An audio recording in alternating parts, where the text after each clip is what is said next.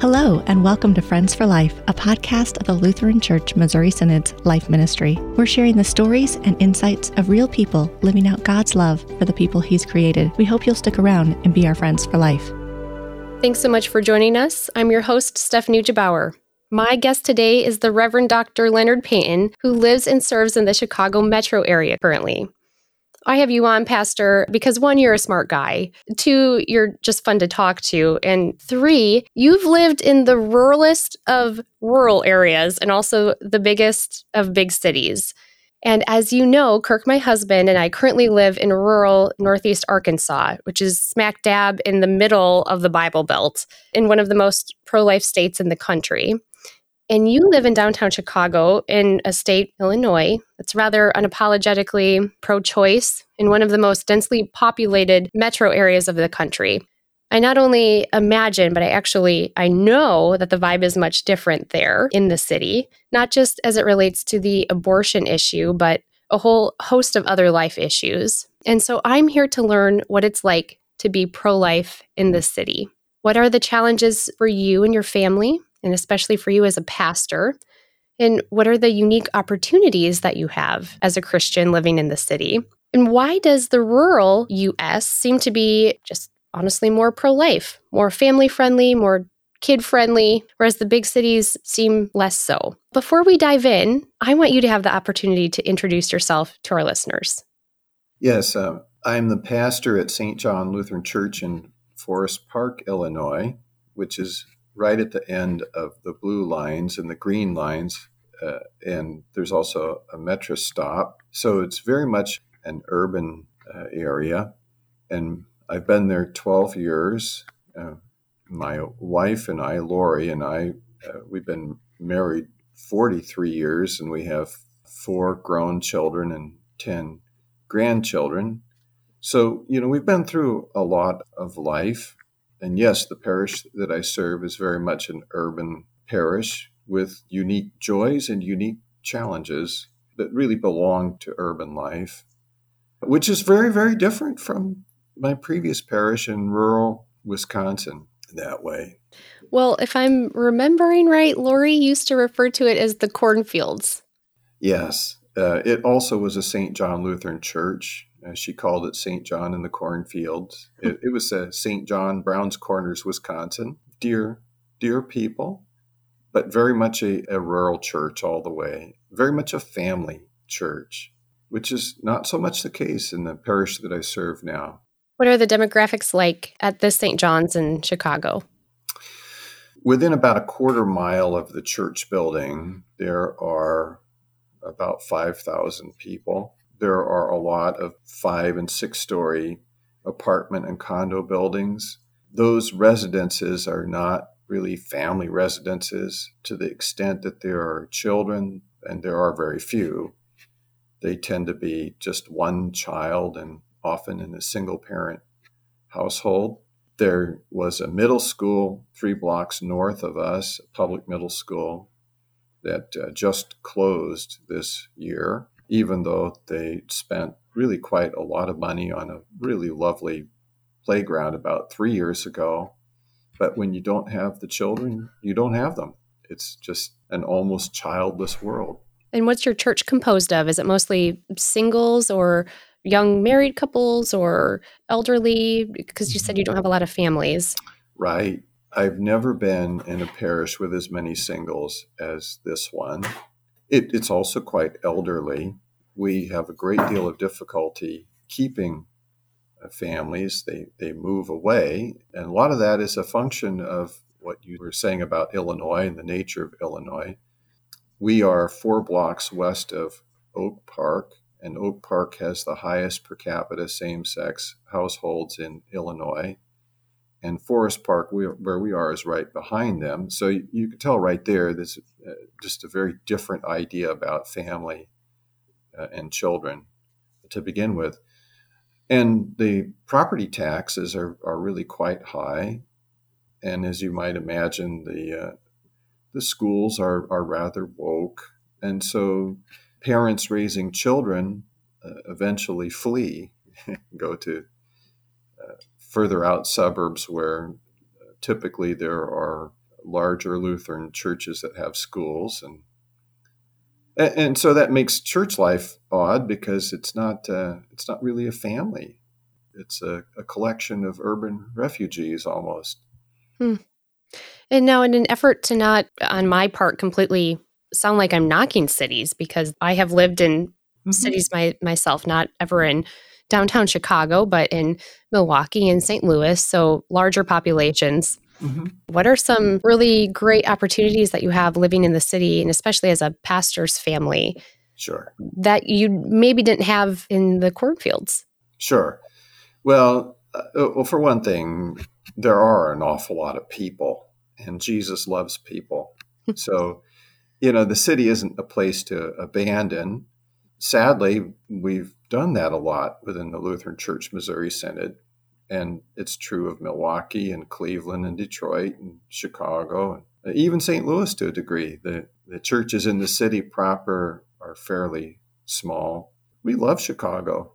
Now, you mentioned where you live, or near where you live in Oak Park, has the highest percentage per capita of same-sex couples, mm-hmm. um, that families are moving outside of the city because the schools that are offered there offer things that um, people at your church want to get away from, essentially. Right. What is it about cities, do you think, without this turning into a sociology lesson, but what is it about cities that seem to make it less conducive to family life? You know, I don't know if I have a, a real hard finger on that. Around us, just the very nature of the buildings that are built, they're not really family abodes. So you pack people in, but don't provide the things that work for family life. I, I suppose cities could do that if that were a priority, but I think it just isn't. And, and you know, especially in our in our larger cities that are probably defined by really by corporations.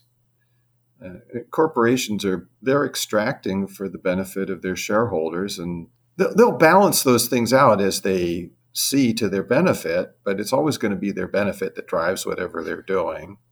And that's just the nature of cities now. What is it, do you think, about cities, or at least where you live in downtown Chicago, that there are more and more singles? Is it the same thing just because yeah. it's expensive to live there? So people who get married tend to go out towards the suburbs?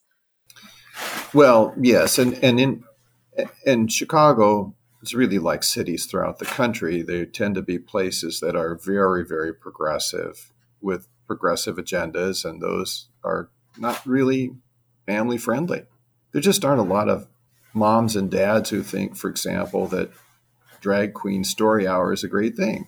Don't want their kids going to school and hearing that. Don't want them going to the public library and hearing that. And so that's that's the nature of cities right now. And again, as I said earlier, there are people there. There are souls there. There are people who are despairing. There's an enormous paradox in city life, and that is that there's there's a lot of loneliness, even though there are so many people. Mm. So it's quite a quite a strange paradox. And it's a place for the church to be with force, but it's hard work. It's the nature of church and city at this point. When we think about life issues, and we think of the big ones, marriage, abortion, our care for the unborn, we don't usually think about mental health as much. Loneliness, as you yes. said. Yes. But I don't know, I would kind of categorize that as a life issue, wouldn't you?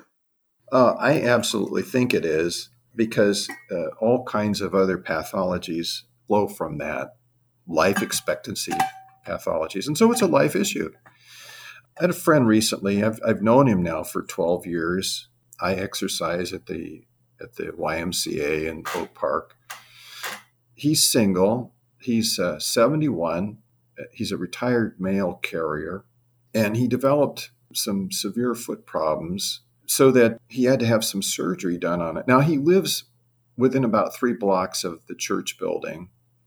And he's been alone. He's never been married. And as I was talking with him the other day, he said, he, he said that I've never been married, Leonard, and I'm, I'm scared. I'm alone and I'm scared. And as I heard him say that, I thought, hmm, I wonder how many people that's just normal for them now in this urban life. And, and reaching them is hard because their buildings are like gated communities. You you go into this this foyer downstairs and it's it's locked, and you press buttons and you hope they'll answer and let you in, but you can't just simply see them in passing. You have to be you have to make it work. So there, there's a lot of loneliness and there and, and a lot of despair. And yes, that is a life issue. Absolutely is. And, and furthermore, I think it's very much a life issue, especially for millennials who are being sold a line of goods that being childless is a good life. I, I'm hearing that more and more, and I'm thinking, I wonder if they'll really think that when they're sixty and seventy and eighty. I, probably not. Mm. I mean, you probably track our our replacement fertility rates in our country and around the world, and they're not going up, they're they're going down. So right. Well, very newsworthy is the fact that we have hit the number eight billion of a global population. Mm-hmm. Our fertility rates are not keeping up with or maintaining the population as it is, which is just a weird conundrum. Now, the most populated time ever, we don't have the fertility rates to replace our population. It's actually a health boom, not a uh, not a baby boom, and, and we see this even in our churches. They're they're they're so much grayer, and you see that really everywhere you look. Even when I go to the Y M C A, just a lot of old people, old people everywhere, and not very many children. Is there something to the fact that people are putting off also having kids at a later age, especially women choosing to put off having children, even if they're married at a later age to pursue their career, particularly in the inner city? Mm-hmm. Yeah, actually, you just mentioned the uh, the elephant in the room right there, because really with the advent of the sexual revolution of the sixties and seventies, a, a big plank, a, a pillar of that was this notion that a woman's life could only be good if she uh, had some kind of career. And so we have we have all these technologies to make that work, uh, all of them to prevent conception and birth of children. And this happens over and over again. Women get into their late twenties and, and and they've been in their careers a little bit, maybe early thirties, and it isn't so wonderful as they actually were told it was going to be. And they start thinking, you know, I think I'd like to be married and have children. But when you're into your early thirties, time to do that is is greatly shortened. The best childbearing years have, have passed, and, and maybe the best quality genes that you had to offer have already passed. So in a sense, maybe we're, by these major choices, we may be decreasing the quality of the herd, if you will. How do you, as a church planted in, in the city, how do you send a clear message of children are a blessing? Mm-hmm. That the family is something that is really at the core of our church. The church is made up of family. How do you send that message, whether advertently or inadvertently? As a pastor, I'm sure that's kind of something you have to finesse. Mm-hmm. Mm-hmm. Do you preach it? Do you talk about it in your Bible studies? Mm-hmm. How do you kind of turn the tide of what culture is like in your in your own little part sure. of the world? Yeah. Okay. I have one big way that I go after this uh, continuously, and it really it, it's to look at the beginning and the ending of the Bible. Uh, in the beginning, there's one man, and he's alone, and that's not good. And at the end, there is a multitude that no one can number from all tribes and peoples and languages, just rejoicing at, at, a, at a great wedding feast, having a big time uh, forever. You know, for that, to, to get from that point of the one man who was alone to that big wedding feast, there had to be a lot of procreation, uh, a lot of childbearing and child rearing. And the goal isn't to make this life a little bit better for a little bit longer. The goal is to be at that great feast forever. A lot of what I find is really concessions to the world and worldliness, that, that the good life is what we make of it now. And that's not really true. So I, I, I tell this story over and over in as many places as I can. You know, the, the language of, of Psalm one twenty-seven, children are the heritage of the Lord and the fruit of the womb is his reward. Over and over saying that children are a blessing. Conversely, within the divine service, I never use the word abortion. I do not use that word. Uh, we pray regularly uh, for pregnant mothers and the babies they are carrying. So this is what we're praying for. And, and I'm sure you've noticed this over and over again, that the world paints us as being against something. Mm-hmm. You know, we are against a woman's right to choose, or, or, or we are against abortion. Whereas uh, on the other side, they are pro-choice. This is what they're for. Uh, no, we are for life. That's all. The, that's all that's going on. Jesus wants as many people at. The, he wants lots of people at that party. He loves life, and so I say that over and over and over. This is uh, relevant to single people of all ages, uh, b- because we have a vested interest in that party being really big. we, we all benefit from it. We have a vested interest in life being good for children and more children and families that will have uh, more children, even if we are single and, and childless for any reason. Yeah.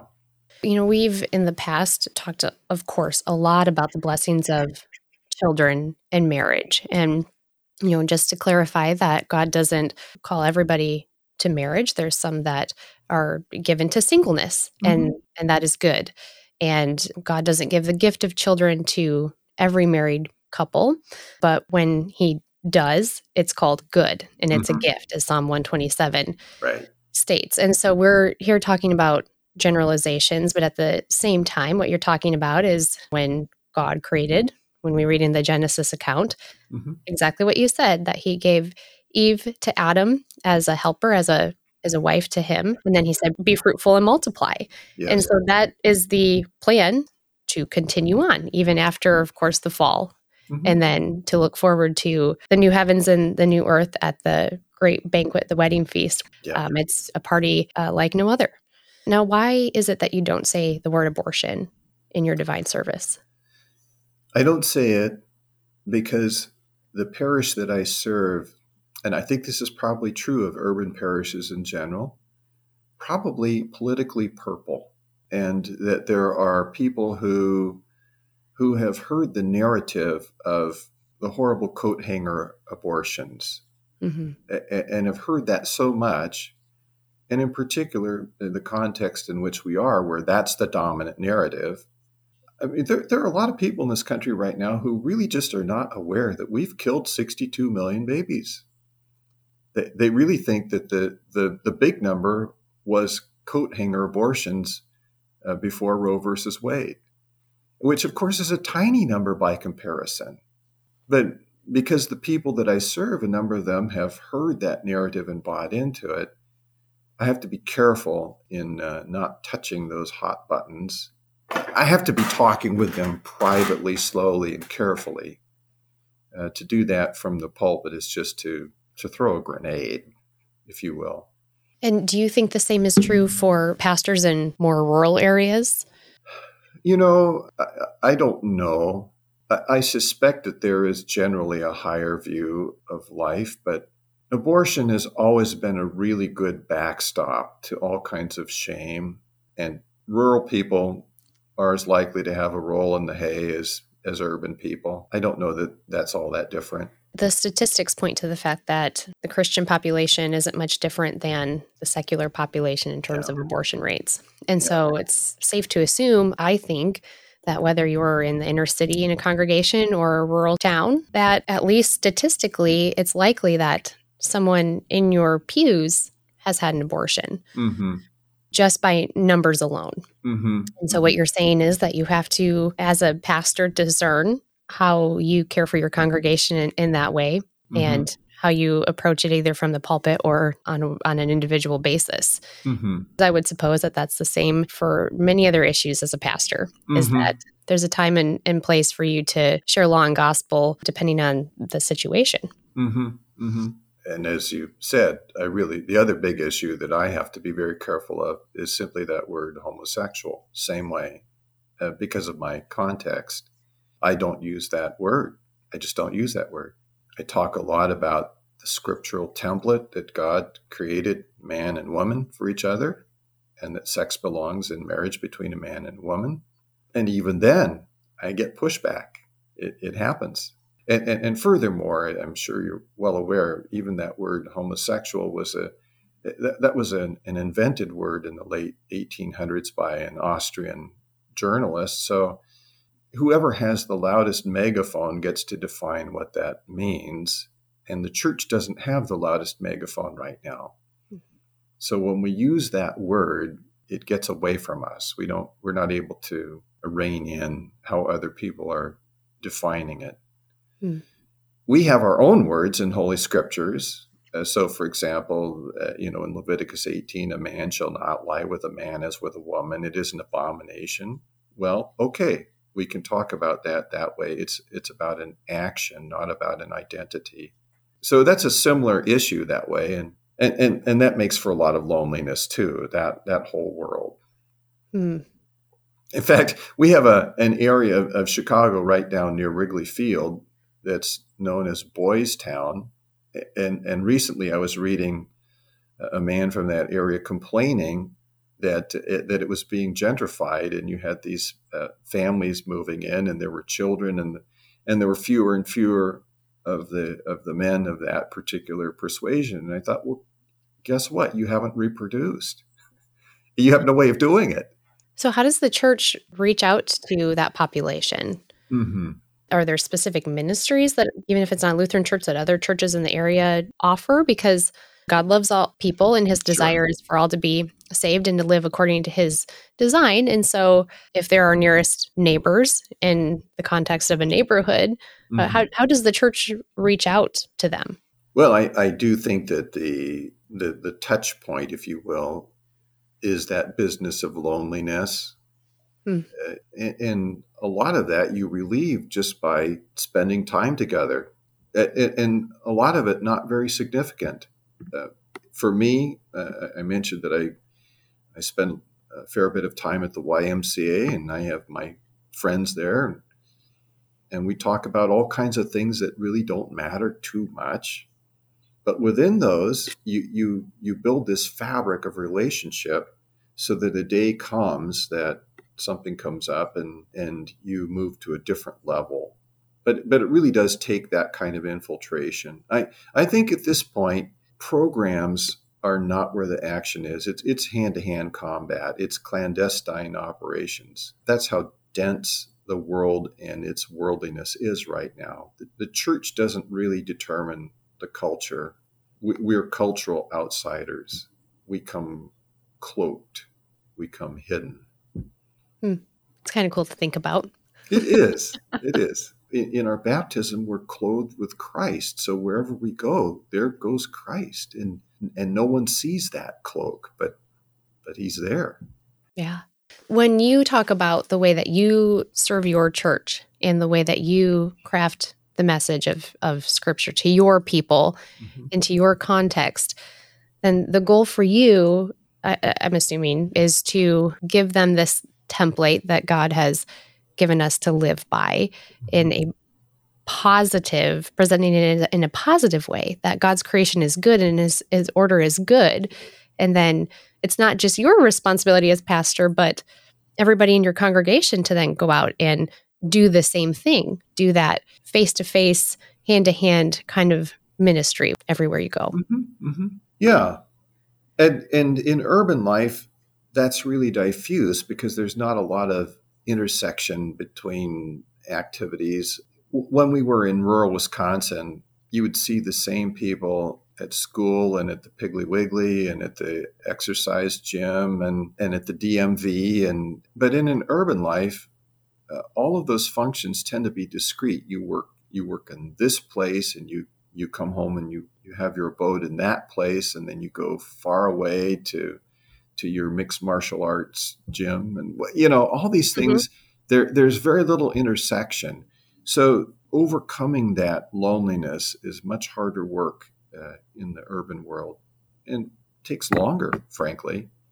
At the same time that the urban world is uh, generally rather transient. People come and go. Hmm. I'm really curious then, how does the church present itself as the other counterpart to loneliness, or the way to find community? Mm-hmm. I mean, I'm assuming that's one of your largest struggles is sure. to get congregants to come and be involved when you're in inner city life. What do you do? How do you make your church feel like the family that it is when everyone's pulled in different directions? Yeah. For one thing, we've been wired to think that some kind of programs would accomplish these things.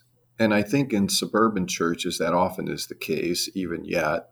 But as it turns out, we already have it. it In John thirteen, Jesus said, "By this all people will know that you're my disciples if you have love for one another."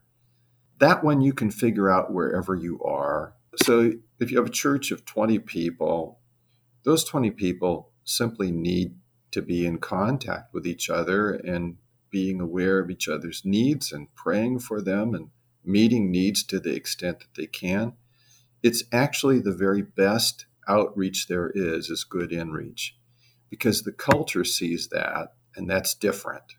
If you have love for one another, this is how all people will know that you're my disciples. It, it can be shaped and tooled to any context. It's, it's, it's brilliant. Somehow Jesus is brilliant. How did that happen? So you're saying don't overcomplicate things. Right. Keep the main thing the main thing. Right. And it's often a case of, of stripping away accretions from the past that, oh, we have to do this or we have to do that, and it isn't church. Well, no, the thing that we have to do is love one another. I recently had on uh, the show Doctor Joel Bierman, and we mm-hmm. talked a lot about our citizenship and the dual kingdoms. Yes. And so part of that discussion was the balance for Christians of not overemphasizing the role of uh, politics in a person's vote, while also mm-hmm. not shying away from the responsibility that we have in the kingdom of the left to be active, to vote, to mm-hmm. elect officials and authorities that most narrowly follow God's will and design. I would say that that's no different in the city, in Illinois, as mm-hmm. it is in every other area. How do you talk about those kinds of things with your church members or, or your friends? What's politics like talking about okay. in your church, or do you not? What's that look like for you? Let me talk about that, first of all, in the church itself, and then outward facing out in the world. So let me give you two answers. In the church, I regularly have to stress that there are things that the Lord says that impact our politics, and we're not being political by being faithful to those. So, for example, I'm convinced, and this is especially from the language of Deuteronomy and the, and what happened to the Canaanites, that the five-alarm fire of our time is that we're killing babies in their mother's wombs. I mean, this is Molech worship. That's what it is. And I think we need to talk about it that way. It's not a Republican issue or a Democrat issue. It's a right or wrong issue. And so we're called to to make supplications, prayers, intercessions, and thanksgivings for for our rulers. And it doesn't matter whether they're Republican or de- Democrat. If they're literally hell-bent on killing babies, then we want to pray for repentance and for changed hearts, and we should do that. You know, I'm glad you brought this up. In Joshua chapter five, when Joshua was on the Here he is, he's the new leader of this big group of people, and he meets this man who has a, a drawn sword, and Joshua asks him, "Are you for us or against us?" And the man says, "I'm the captain of the Lord's host. Take off your shoes, because this is holy ground." It's never a matter of is it a Republican issue or a Democrat issue? It's always a matter of how is God reading it? We need to be more bold about that, I think, in the church, in particular because I find that the world right now is encroaching into the church a whole lot more. I'm hearing I'm hearing the world define Christianity on National Public Radio or C N N a lot more than I did ten years ago. It's always from the abyss, always. Okay, so that's in the life of our church. We we need to speak more strongly and clearly and not be afraid. It's not a political partisan issue. All right, so here's the example from outside the church. We had a church here in Oak Park that during Lent decided to have a fast from whiteness. Okay? Okay. And, of course, the media was all over that and wasn't that wonderful. And so there I am at the Y M C A, and one of my very progressive friends says to me, Leonard, uh, did your church do any of this fast from whiteness during Lent? And I said, well, you know, we're a diverse church, and we're not really very smart, but we're a diverse church, and there's just one thing that we had to figure out and, and anchor ourselves on, and that is, did Jesus rise from the dead or not? and and he didn't know what to do with that, but but I, I, I just simply refused to let those terms define the conversation. We we only have one word to say. That's Jesus. That's it. Yahweh saves. Everything else is going down. If you want life, it's with Jesus. Yeah. What did he say? Well, for a moment, he was a little bit like, you, you know, when you catch a fish and you throw it up on the bank and it's it's sort of gasping for air or water or whatever. And, and then he recovered for a moment. He said, well, I don't know. Maybe maybe it's a both and thing. And I said, well, mm, I I don't think we have the bandwidth to work through both of those things. So we're just sticking with Jesus. Oh. And and he and I have a good relationship. I have some tomato seeds for him. And I mean, in, in very clear terms, then, what's your answer for people who ask you, what do I do in the political sphere? Mm-hmm. To just further elaborate on that, I mean, we look at states like Illinois or cities like Chicago or out on the coasts in California, mm-hmm. New York City, a place with such a high population and such a large megaphone. Is it the Christian's duty to speak in, into that? Right. I, I tell the people regularly, I'm not telling you how to vote, but it is my job to tell you how to think as a Christian. Okay. And then you must apply that to your vocation, uh, the whole palette of your vocations that the Lord has given to you, one of them which is being a voter. You're, you're going to vote. And so these are things that you must contemplate as you go to the polls. And you need to bear in mind, if you're happy with your vote, you probably haven't thought this through. You know, these are sinners. That you're you're yeah. going to be electing a sinner, and yeah. and, and so you're making a choice between a lesser of evils, and that's just the way it is. But you need to do that faithfully in terms of loving your neighbor. Uh, what's the best thing for your neighbor? Well, it's it's not good for your neighbor that we're killing off all these babies. This is not good for your neighbor. Those are the ways to work at it. I, I suspect there are a lot of people that go to the polls uh, selfishly, and uh, and I need to speak against that. You know, just because you don't want to pay that tax, that's not necessarily right either. It, you know, if you're voting your self-interests, you're not loving your neighbor. Here's where I really press this issue out. I, I think that most Christians don't have a lot of space to do much politically at all, that is not very significant in the left-hand world. But what we do have is our our holy priesthood, and, and, and we have a power that no one else does, and we have access to a power that no one else does. And so we do make those supplications, prayers, intercessions, and thanksgivings, and I think we need to make them with sharper edges, asking for bigger things. You know, here in Illinois, it's time to ask that the Lord will give repentance to the public officials who continue to affirm the killing of babies in their mother's wombs, and to turn their hearts. I don't care what party they are. I just care if they do the right thing. And then for the people out on the street, the, the Christians out on the street, culture's more important than politics. And we often forget that. And we're involved in culture. Uh, you know, when when we had the uh, the COVID lockdowns and people were home, and Lori and I went out into our front yard and and completely revamped it.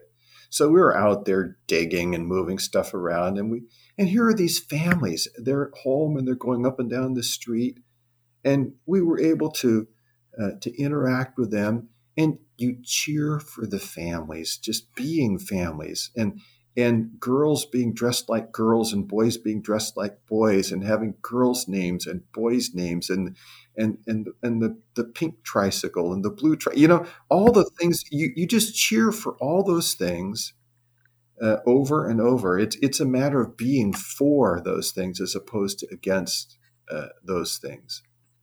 I think culture matters more than politics. Finally. Hmm. And, and indeed, you know this. You know this from your work with ultrasounds.